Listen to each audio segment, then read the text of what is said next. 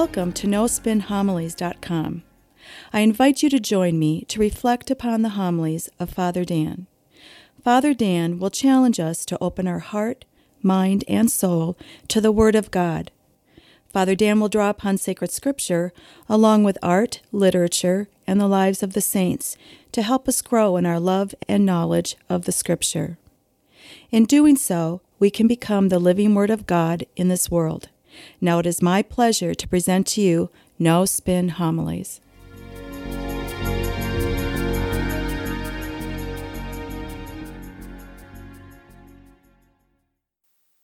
Today's first reading blends well with the Gospel from Mark today.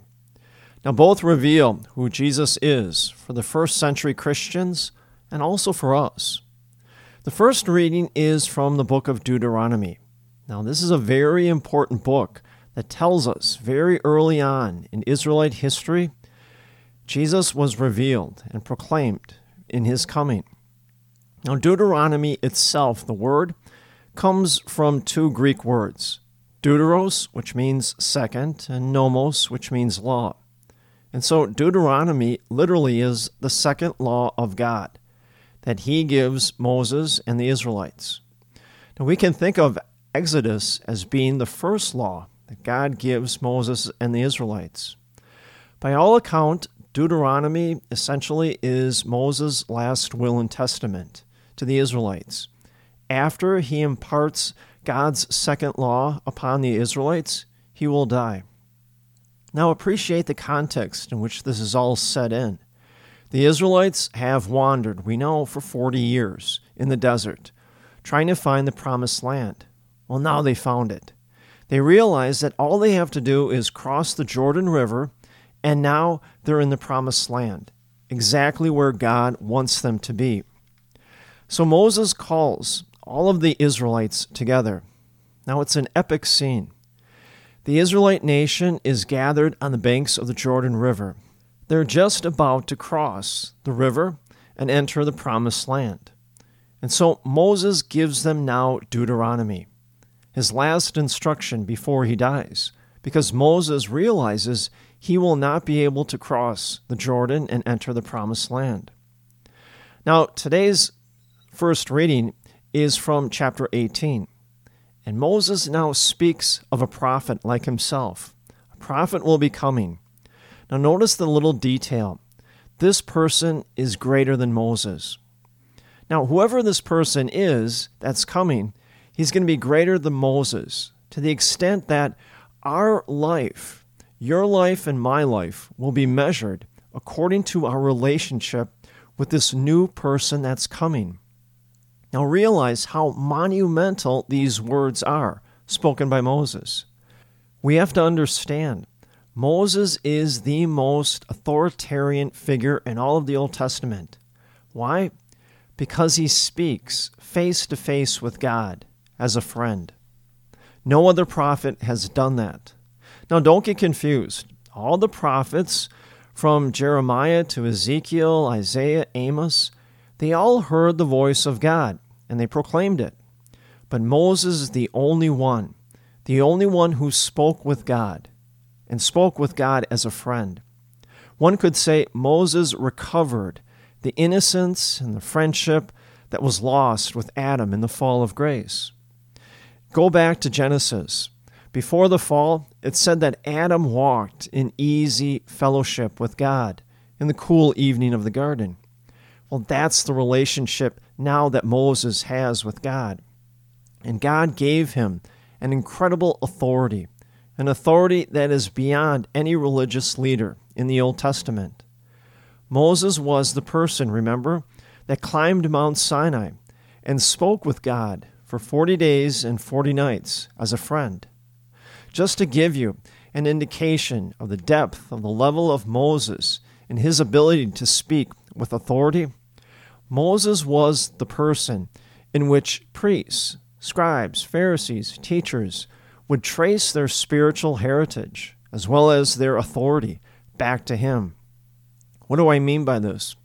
Well, say you are a scribe, a teacher, a Pharisee. In order for you to establish your credibility and your authority as a teacher, you had to trace essentially your teaching all the way back to Moses. You would say, well, I was taught by Rabbi so-and-so, who was taught by Rabbi so-and-so, who was taught by Moses. If you could trace your lineage all the way back to Moses, that was important. Why? Because Moses received the law from God's own hands. No other prophet did that. But now in the first reading, we hear Moses tell the people, there is one coming who will speak the very words of God. In fact, this person will speak the voice of God. So it begs the question, well, who could this be? Moses is considered the greatest of all the prophets. Now, it would have been hard in the Old Testament for the Israelites to imagine a person that's greater than Moses. Now, we all know who Moses is referring to. He's referring to Jesus Christ himself. Jesus is God's own word in the flesh. Now, with that in mind, fast forward to the Gospel of Mark. Mark reveals the Word of God, Jesus Christ, now revealed in the flesh. Here we are shown why God is so astonishing.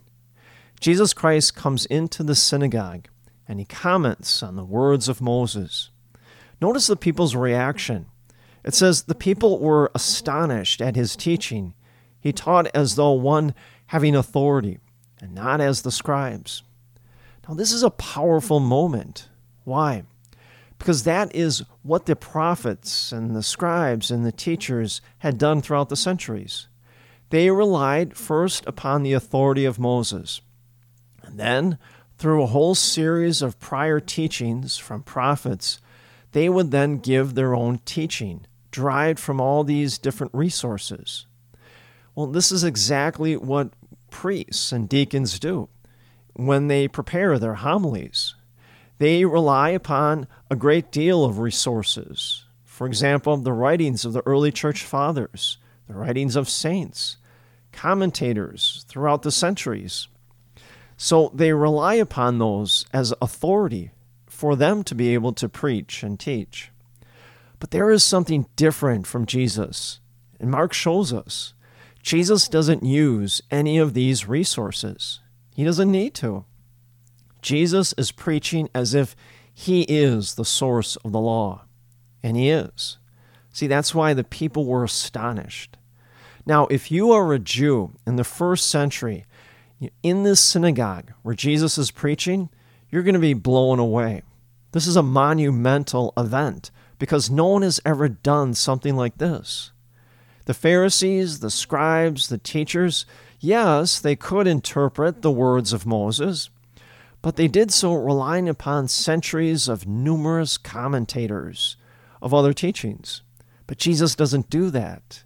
He spoke with authority because he is the law. Now, that Greek word that is used for authority is exousio, which means out of the substance of. And so Jesus speaks out of his own being, out of his own person. He is the one who gave the law to Moses. Jesus is the author of the law. And see, this is again why the people were so astonished. Jesus here is revealing his identity in a very subtle way. He does this from time to time. Go, for example, the Sermon on the Mount in Matthew's Gospel. Jesus says, well, you heard it say this way, quoting the Torah and the law. And then he says, but I say to you, it is this way. Well, Jesus, again, is revealing himself. He is the source. He is the law in of itself. Mark is telling us something very powerful here. Jesus truly is God because he speaks with authority, an authority that is beyond Moses. Jesus not only reveals his authority to know the law, but also he reveals his power. Next in the story, they bring in this man with an unclean spirit. Notice the spirit. It speaks in the plural. It doesn't speak in singular. This is very common amongst demons. You know, the early church father described the devil with many titles. One of them was Diabolos. In Latin, it means scatterer.